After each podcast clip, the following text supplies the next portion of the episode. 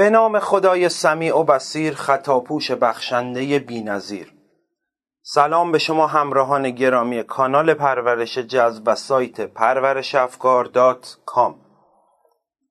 دوستان یه موضوعی که خیلی مطرح میشه اینه که چرا ما هر کاری می‌کنیم شرایطمون عوض نمیشه. پشت این داستان یه منطق خیلی ساده وجود داره. ما میگیم افکارمون زندگیمون رو می‌سازه. به هر چیزی نگاه کنیم همون وارد زندگیمون میشه. حالا نگاه کردن فقط با چشم نیست.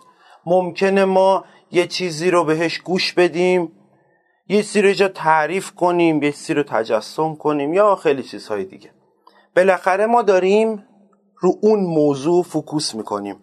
وقتی ما روی یک موضوع تمام تمرکزمون رو می‌ذاریم میاد تو زندگیمون.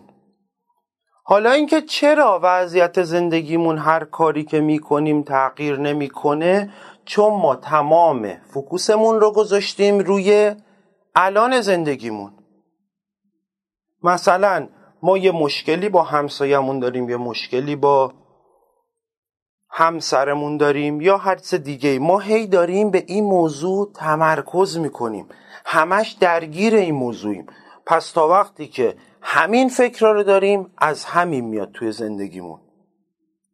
مشکل اینجاست خیلی ها در مورد قانون جذب این فکر رو می‌کنن. قانون جذب یعنی بشین تجسم کن میاد تو زندگیت. اصلا یه هم چیزی نیست.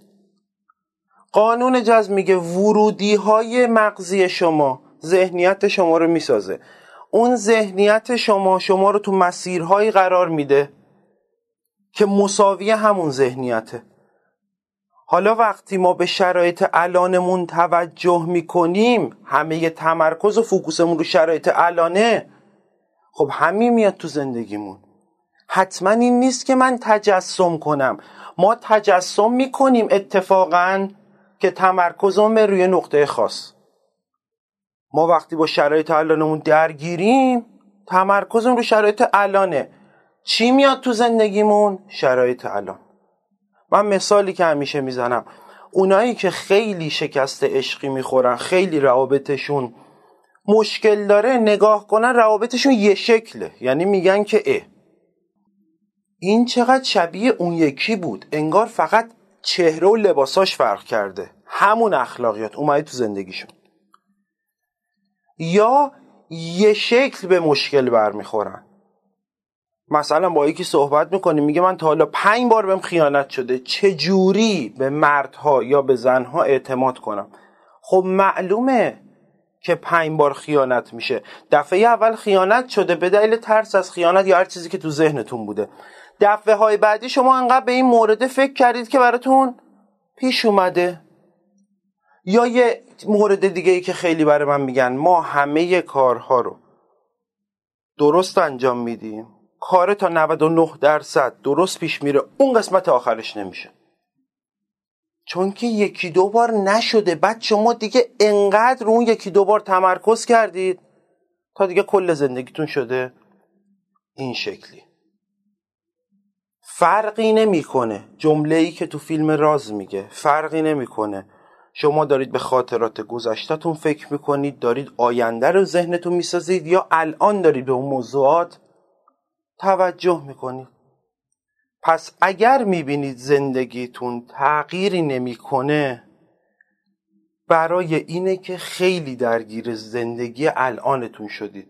شما باید اول به صورت ذهنی سفر کنید به یک زندگی جدید بعد به صورت فیزیکی هم سفر می‌کنید. چجوری؟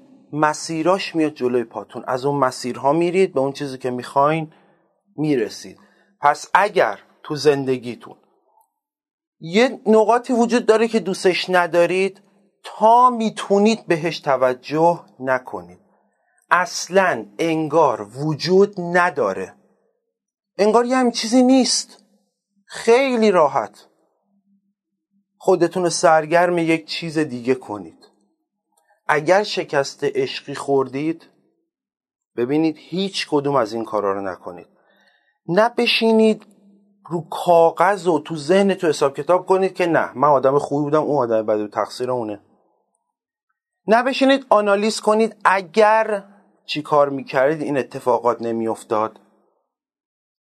نه بشینید مرتب ای کاش بگید. بیشترین درگیری هم که من تو قسمت اوله.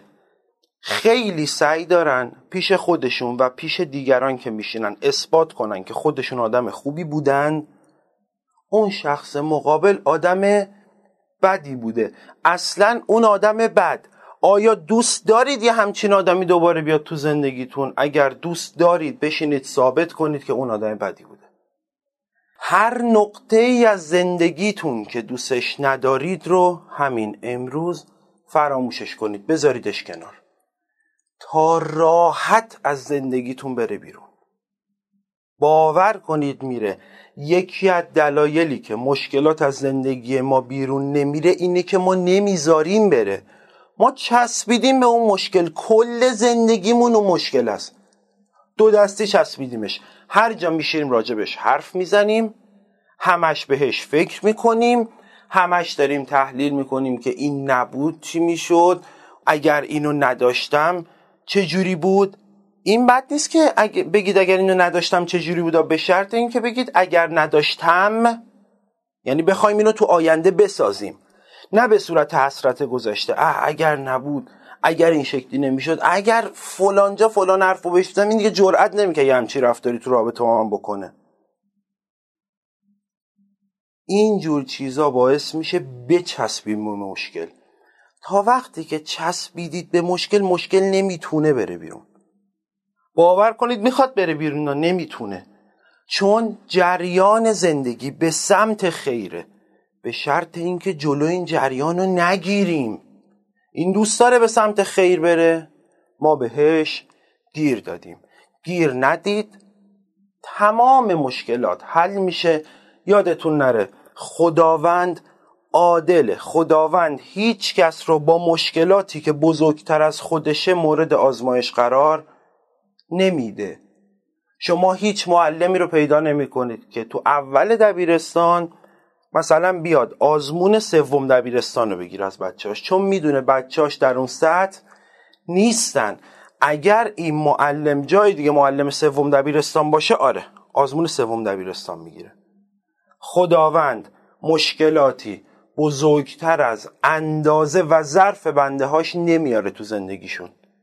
پس از مشکلات نترسید. مشکلات از شما کوچیکترن. ولشون کنید اجازه بدید. از زندگیتون خارج شن. بهترینا رو مثل همیشه براتون آرزو می‌کنم. خدا نگهدارتون. امیر شریفی.